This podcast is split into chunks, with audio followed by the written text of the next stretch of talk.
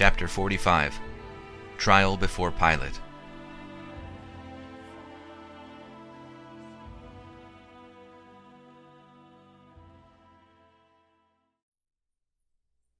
The trial of Christ the prophet was over.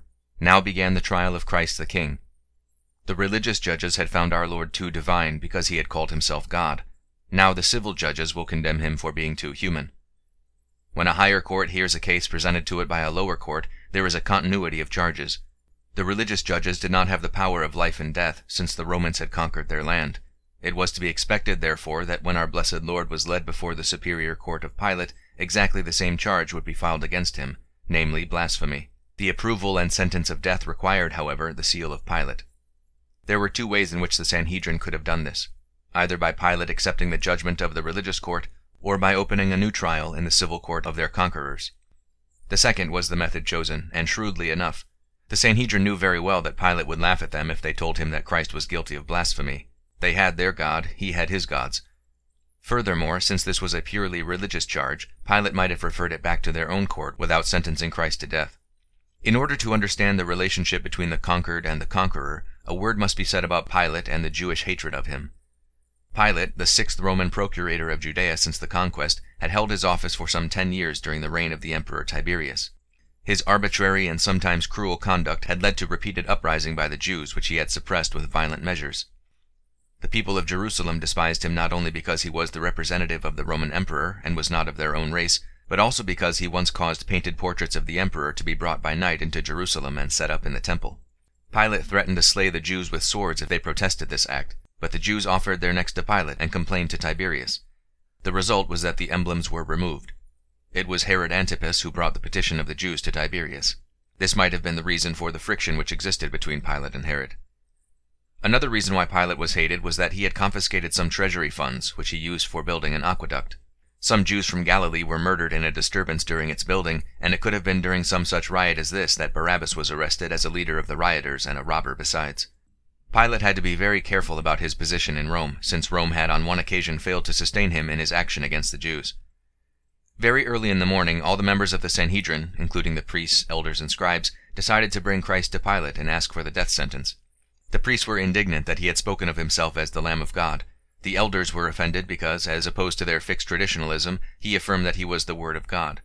The scribes hated him because he opposed the letter of the Word and promised the Spirit that would illumine it. After completing plans for putting him to death, they led him away in bonds and gave him up to the governor, Pontius Pilate. Matthew 27 2. Several times our Lord had been bound, when they first seized him, and when he was led into the courts of Annas and Caiaphas. Putting him in fetters for Pilate to see would create the impression that he had committed some fearful crime. Leading him away to Pilate was one of the turning points in the Passion, for it fulfilled the prophecy that our blessed Lord had uttered, He will be given up to the Gentiles and mocked and beaten and spat upon. They will scourge him, and then they will kill him, but on the third day he will rise again. Luke 18:32. The Sanhedrin led him away because they had rejected the promise of salvation that came from the Messiah. Now it remained for the Gentiles to decide what they would do, whether they would reject the king as the Sanhedrin had rejected the prophet. The great wall between the Jew and the Gentile was eventually broken down, since both condemned him to death. As St. Paul wrote, He has made the two nations one, breaking down the wall that was a barrier between us, the enmity there was between us, in his own mortal nature. Ephesians 2:14. Thus the responsibility for his death cannot be put on any one people, but upon all mankind. The whole world shall own itself liable. Romans 3:19. The Sanhedrin, which had scruples about using the Judas money that purchased blood, also had scruples about entering the house of a Gentile, in this case that of Pilate. In bringing the divine prisoner to Pilate, there was one thing the sensitive consciences of the Sanhedrin members feared defilement. Pilate was a Gentile. To enter his praetorium would defile them so that they could not celebrate the Passover. They had to keep themselves pure in order to shed the innocent blood of the Passover lamb. On this account they preferred to shed the innocent blood of the Lamb of God rather than step over a Gentile's threshold. Our Lord had once called the Pharisees whitened sepulchres, because, like whitewashed tombs, they were clean on the outside, but on the inside were filled with dead men's bones. The judgment was now fulfilled in their dread of contamination with uncircumcised flesh, while living with uncircumcised hearts. There were other scruples too. If they entered a house from which all leaven had not been removed, they could not partake of the Passover. When the officials of the Sanhedrin arrived at the praetorium, or the house of the governor, Pilate went out to meet them, for he knew that they would consider themselves unclean if forced to come in. Carrying on the Roman tradition of respect for law, he declared that he would not pass sentence unless the evidence showed the accused to be guilty. So he asked the Sanhedrin, What charge do you bring against this man?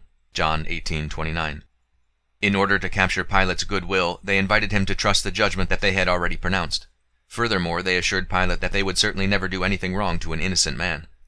We would not have given him up to thee if he had not been a malefactor. John 18:30. Nothing was said about blasphemy. They knew that charge would be useless before a Gentile, a conqueror, and one whom they despised, so they used the general term malefactor. And here they were more right than they knew, for Christ was indeed a malefactor or one bearing the sins of many. Pilate, knowing their status under Rome was not such as to protect his authority, and not wishing to handle the case, told them to judge him according to their own law. But they answered that they had no power to put any man to death, which indeed was true, since that belonged to Rome. Furthermore, they did not dare put anyone to death on the feast day when they sacrificed the paschal lamb. They now brought three charges against our Lord in order to force Pilate to hear the case. We have discovered that this man is subverting the loyalty of our people, forbids the payment of tribute to Caesar, and calls himself Christ the King. Luke 23:2. Still no mention of blasphemy. The charge was now sedition. Christ was unpatriotic, he was too worldly, he was too political, he was anti-Caesar, anti-Rome. In short, he was a deceiver who was inducing people to follow another direction than that dictated by Rome. Secondly, he was urging the people not to pay taxes to the king or to Caesar. And thirdly, he was setting himself up as a rival king to Pilate. This was an abuse of majesty. The Romans, they said, must be on their guard against this political upstart.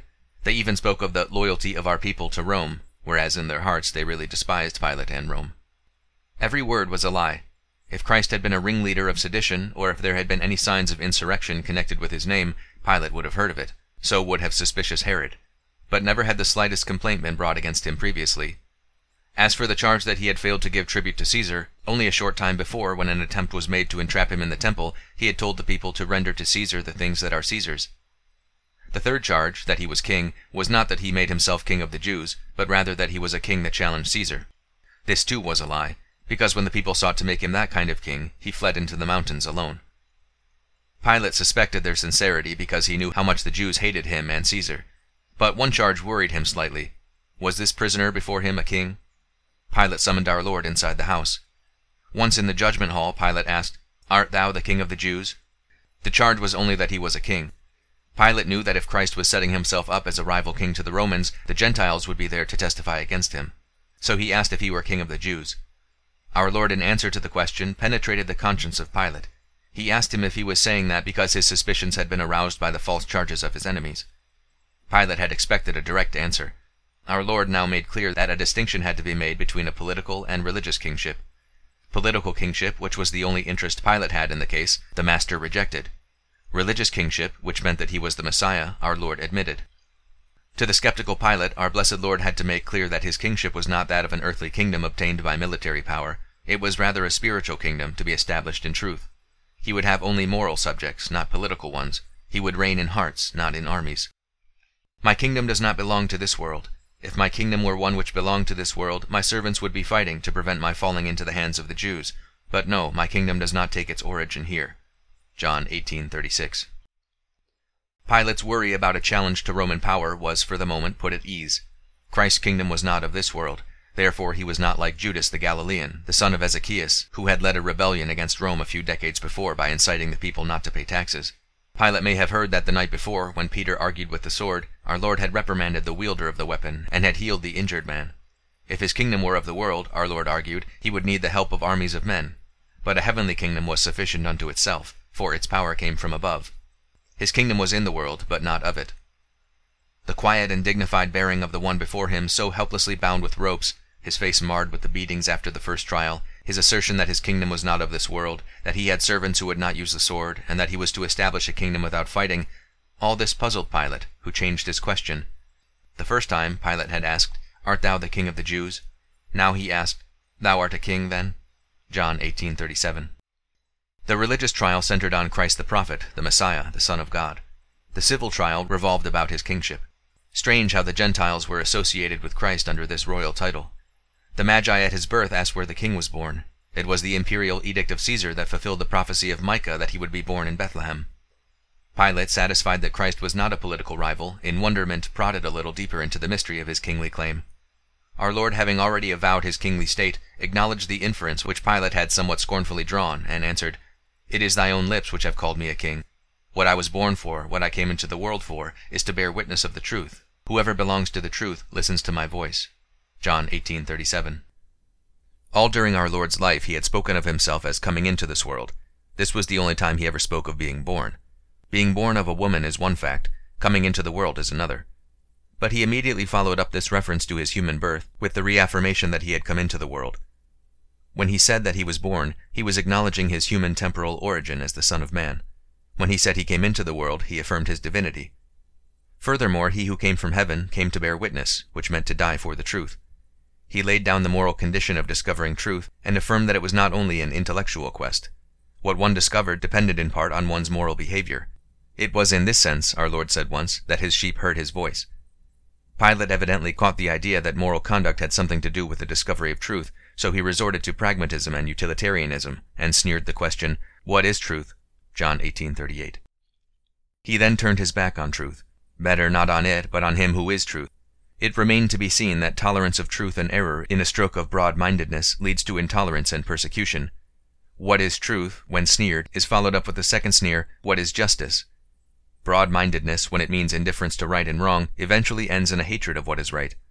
But he who was so tolerant of error as to deny an absolute truth was the one who would crucify truth. It was the religious judge who challenged him, I adjure thee, but the secular judge asked, What is truth? He who was in the robe of the high priest called upon God to repudiate the things that are God's. He who was in the Roman toga just professed a skepticism and doubt. When our Lord said that everyone that is of the truth would hear his voice, he enunciated the law that truth assimilates all that is congenial to itself. The same idea he had told Nicodemus. Anyone who acts shamefully hates the light, will not come into the light, for fear that his doings will be found out. Whereas the man whose life is true comes to the light, so that his deeds may be seen for what they are, deeds done in God. John 3:20. If therefore the impulse toward truth was in Pilate, he would know that truth itself stood before him. If it was not in him, he would sentence Christ to death. Pilate was one of those who believed that truth was not objective but subjective, that each man determined for himself what was to be true. It is often the fault of practical men such as Pilate to regard the search for objective truth as useless theorizing. Skepticism is not an intellectual position, it is a moral position, in the sense that it is determined not so much by reason as by the way one acts and behaves. Pilate's desire to save Jesus was due to a kind of liberalism which combined disbelief in absolute truth with a half benevolent unwillingness to disturb such dreamers and their superstitions. Pilate asked the question, What is truth? of the only person in the world who could answer it in all its fullness. Pilate now began the first of several attempts to rescue Christ, such as a declaration of his innocence, a choice between prisoners, a scourging, an appeal to sympathy. Pilate, not understanding how anyone could die for truth, naturally could not understand how truth itself could die for those who erred. After turning his back upon the Logos incarnate, he carried to the people outside his conviction that the prisoner before him was innocent. I can find no fault in him. John 18:38. If there was no fault in him, Pilate should have released him. On hearing the Roman governor's declaration that the prisoner was innocent, the members of the Sanhedrin became more violent in their accusation that he was an insurrectionist and a revolutionist. He rouses sedition among the people. He has gone round the whole of Judea preaching, beginning in Galilee and ending here. Luke 23:5. Pilate's supreme interest was the peace of the state. Hence the supreme interest of the Sanhedrin was to prove that Christ was a disturber of the peace. As soon as Pilate heard the word Galilee, he saw an escape from judging Christ. As the Sanhedrin had changed the charge from blasphemy to sedition, so Pilate would turn over jurisdiction of the trial to one who had power in Galilee. Herod, by reason of the Passover, was now in Jerusalem. Though he and Herod were enemies, Pilate nevertheless was anxious to shift the responsibility of acquitting or condemning Christ to Herod. This Herod was Herod Antipas, the son of Herod the Great, who had caused all the male children under two years of age to be murdered at Bethlehem. Herod's family was Idumean, that is to say, descendants from Esau, the father of Edom. It was the seed of Esau which seemed to carry an enmity against the seed of Jacob. Herod Antipas was the uncle of Herod Agrippa, who later on slew James the Apostle, and would have slain Peter if Peter had not been miraculously delivered from prison. Herod was a sensual, worldly man, he had murdered John the Baptist because John condemned him for divorcing his wife and living with his brother's wife. Herod had an uneasy conscience, not only because he had slain the announcer of Christ, but also because his superstitions made him believe that John the Baptist had risen and was haunting his soul. When our Lord was brought to Herod, Herod was overjoyed at seeing Jesus. For a long time he had been eager to have sight of him, because he had heard so much of him, and now he hoped to witness some miracle of his. Luke 23:8. The Savior who had never worked a miracle on his own behalf would certainly not work one now to release himself. But the frivolous tetrarch, who regarded the prisoner in the way an audience might regard a juggler, looked for the thrill of some brief moment of magic. As a Sadducee, he did not believe in a future life, and as a man entirely devoted to licentiousness, he identified religion and magic. Herod was the type of man who was curious about religion, studying, reading, and sometimes knowing it well, but he also kept his vices. That is why he asked our Lord many questions, Although the scribes and the chief priests joined Herod in goading our Lord, he refused to speak to Herod. If he had spoken, he would only have added to the guilt of the moral trifler. The temptation to accept all the kingdoms of the world by compromising the cross was once more presented to the Savior. Pilate he could have won, and Herod too, with a word, but he refused to speak. He had warned about preaching to those who were insincere in the Sermon on the Mount. You must not give that which is holy to dogs. Do not cast your pearls before swine, or the swine may trample them under foot, and then turn on you and tear you to pieces. Matthew 7 6. Religion is not to be given to everyone, but only to those who are of the truth. Though Herod was glad to see our Lord, his gladness did not arise from noble motives of repentance. Hence the Christ, who spoke to a penitent thief and to Magdalene and Judas, would not speak to the Galilean king, for Herod's conscience was dead. He was too familiar with religion. He wanted miracles not as motives of credibility, but as delights to his curiosity. His soul was so blinded by appeals, including even the Baptist, that one more appeal would have only deepened his guilt. It was not his soul for salvation that Herod offered the Lord, but only his nerves for titillation. So the Lord of the world spoke not a word to the worldling. The book of Proverbs expressed well the divine attitude to Herod. It will be their turn then to call aloud, my turn then to refuse an answer. They will be early abroad looking for me, but find me never. Fools that grew weary of instruction and would not fear the Lord. Proverbs 1.28 The silence of our Lord so irritated Herod that his insulted pride turned to scoffing and mockery. So Herod and his attendants made a jest of him, arraying him in festal attire out of mockery, and sent him back to Pilate. Luke 23:11. The voice that commanded that the head of John the Baptist be given to the daughter of Herodias now commanded that the white garment of humiliation be draped about the shoulders of the prisoner. The robe that was put upon him was probably a white robe as a mockery of his claim to be a king. All candidates for public office in Rome wore a toga candida, or white robe, from which comes the word candidate. Thus Herod intimated that the pretended king was worthy of contempt, but the white robe was unwittingly also a declaration of innocence. It is the way of the world for those who have small hates to bury them for the sake of a higher hate. Nazism and communism united because of a common hatred of God. So did Pilate and Herod. That day Herod and Pilate, who had hitherto been at enmity with one another, became friends. Luke 23:12. Phariseeism and Sadduceeism, which were enemies, united in the crucifixion. The cross of Christ unites his friends, that is obvious but the cross also unites his enemies. The worldly always drop their lesser hates in the face of the hatred of the divine. It was a good joke, this prisoner covered with his own blood, hated by his own people, claiming to be a king. Herod could trust Pilate to see the humor of it. When Pilate and he would laugh over it together, they would no longer be enemies, even when the butt of the humor was God. The only time laughter is wicked is when it is turned against him who gave it. One wonders if, as Herod sent the divine prisoner back to Pilate to be condemned, he remembered that the Lord had said that he would die in Jerusalem, not Galilee.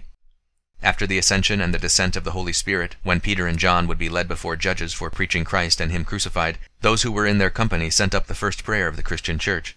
In that prayer, these two judges would be mentioned together. So would the Jews and Gentiles, for the whole world that shared in his condemnation shared or would share in his redemption. True enough, in this city of ours, Herod and Pontius Pilate, with the Gentiles and the people of Israel to aid them, made common cause against thy holy servant Jesus, so accomplishing all that thy power and wisdom had decreed, Look down upon their threats, Lord, now as of old. Acts 4:27.